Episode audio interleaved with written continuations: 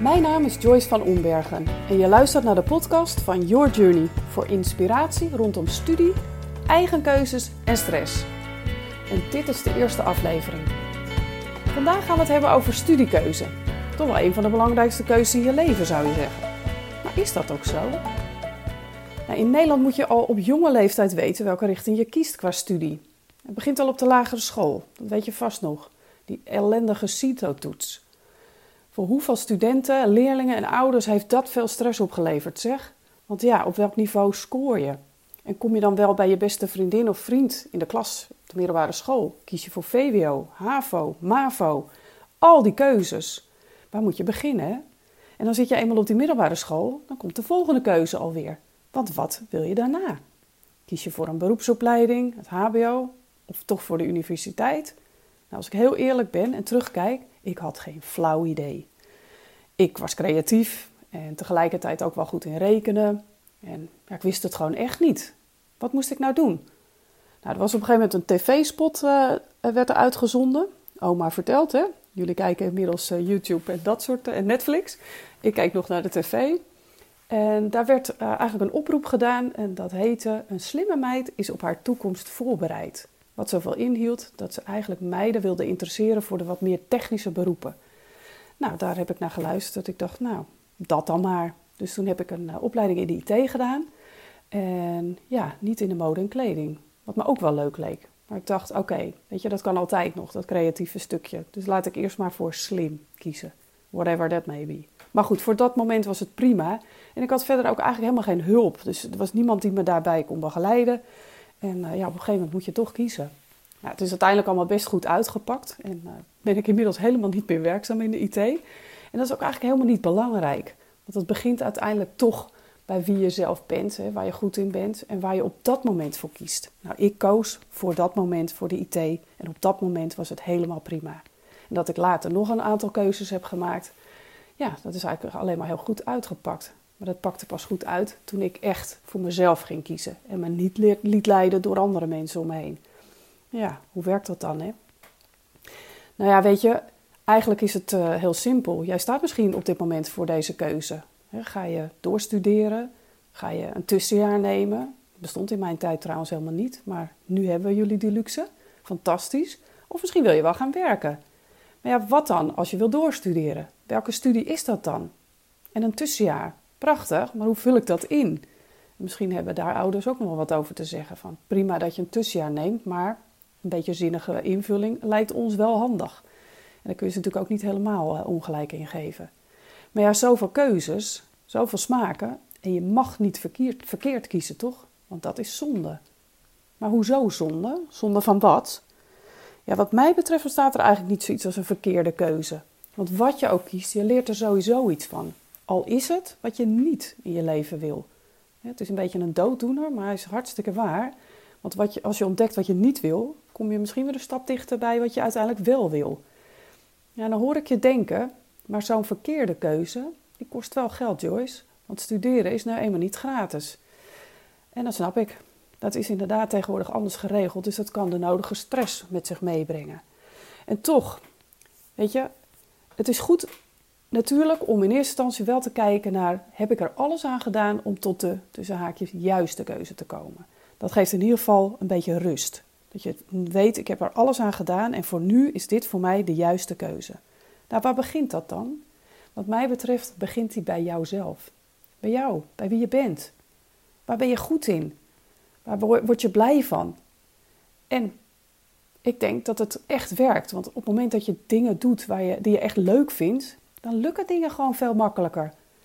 En tot een, om tot een keuze te komen, is het dus wel belangrijk dat je eerst weet, op het moment van kiezen, dat je weet waar je staat. Want je huidige situatie is tenslotte het vertrekpunt van waar je wil komen. Nou, het kan zijn dat je denkt, ja, ik zit hartstikke vast. Nou, dat is natuurlijk super balen. En toch ook weer, noem me een positivo, maar ja, ik ga er toch op wijzen. Het vastzitten kan ook een reden hebben. En er zit vaak ook wel een soort van les in. Want misschien moet je eerst wel kijken naar wat je echt belangrijk vindt in je leven voordat je ergens voor kiest. Of misschien ben je net ziek geweest en heb je een tijdje rust nodig. Of misschien weet je eigenlijk heel goed wat je wil, maar durf je niet voor je eigen keuze te gaan staan. Ja, dan is het toch echt tijd dat je stopt met luisteren naar de mensen om je heen met al die verschillende meningen. En wordt het hoog tijd dat je gaat luisteren naar jezelf. Of dat in ieder geval gaat leren. Het kan ook nog zo zijn dat je te veel dingen leuk vindt. Nou, om te beginnen kan je dan bijvoorbeeld een plus- en minenlijstje maken. Want vaak blijf je in je hoofd maar een beetje rond, dwalen en piekeren. Wel, niet, wel, niet, dat, zus, zo. Nou, op het moment dat je het op papier zet, uit je hoofd schrijft, dan worden vaak dingen al helderder. Dus dan schrijf je gewoon op keuze 1, keuze 2, plus min eronder, alles wat er leuk aan is en alles wat je er niet leuk aan vindt. En soms is dat al in één keer genoeg. En misschien vraag je ook wel af, hoe kan het dat de een zo makkelijk kiest en de ander het zo moeilijk vindt? Nou, om te beginnen zijn we allemaal anders en vinden we dus ook allemaal andere dingen leuk en belangrijk. En dat komt doordat we andere dingen hebben ervaren en hebben meegemaakt in ons leven tot nu toe. Dat van mij is al wat langer, dat van jou wat korter, maar dat neemt niet weg dat jij andere dingen in je leven hebt meegemaakt dan ik. Dus jouw keuzes zullen ook anders zijn. Dus ik heb het antwoord ook niet. Ik krijg heel vaak de vraag van studenten: ja, wat zou jij kiezen? Ja, dan zeg ik: daar gaat het niet om. Want mijn keuze is niet goed voor jou, hoeft niet goed voor jou te zijn. Wat werkt voor jou? Ja, en hoe komt dat dan? Hè? Uh, hoe zit dat dan dat je op een andere manier kiest dan de ander? Nou, dat komt onder andere doordat je gevormd wordt door je ouders, maar ook door docenten en trainers tijdens sporten bijvoorbeeld. En zo zijn er nog wel een aantal mensen die jou beïnvloeden tijdens je leven, ook je vrienden. En al die mensen hebben bepaalde overtuigingen. Maar de overtuigingen of normen en waarden waar je ouders blij van worden, hoeven natuurlijk niet of niet meer bij jou te passen. Dat geldt trouwens ook voor de vrienden om je heen. Jij bent vrij om te doen wat jij wil. En om voor jezelf te kunnen kiezen, helpt het om echt te kijken naar waar sta ik nu? Heel kritisch te kijken naar hoe werkt het in mijn leven? kritisch kijken naar werkt, werkt het dat ik met die mensen omga of die studie doe of die sport of nou ja, mijn vrije tijd zo besteed. Sporten, te veel Netflixen, noem het allemaal maar op. En daarna misschien nieuwe keuzes te maken.